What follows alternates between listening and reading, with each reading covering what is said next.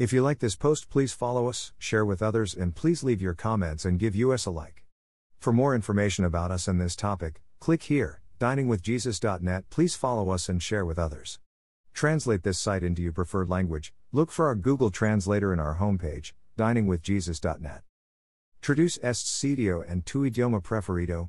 Busca nuestro traductor de Google en nuestra página de inicio va, diningwithjesus.net. From Pastor Chris White. We trust the Holy Spirit is doing His work in your hearts. The Lord bless you all, have a beautiful, joyful day. El Señor los bendiga. Everyone is in need of redemption. Our natural condition was characterized by guilt, all have sinned and fall short of the glory of God. Romans 3:23. Christ's redemption has freed us from guilt, being justified freely by his grace through the redemption that is in Christ Jesus. Romans 3:24.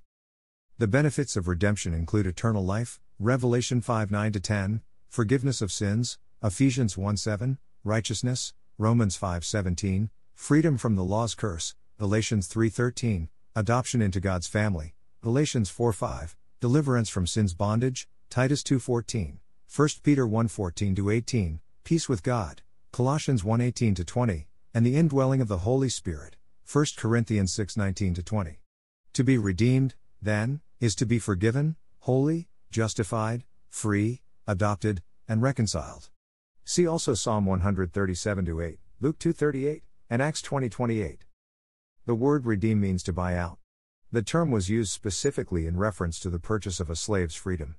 The application of this term to Christ's death on the cross is quite telling. If we are redeemed, then our prior condition was one of slavery.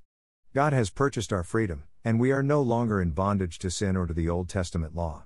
This metaphorical use of redemption is the teaching of Galatians 3:13 and 4 5.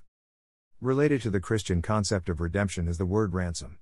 Jesus paid the price for our release from sin and its punishment. Matthew 20:28, 1 Timothy 2:6.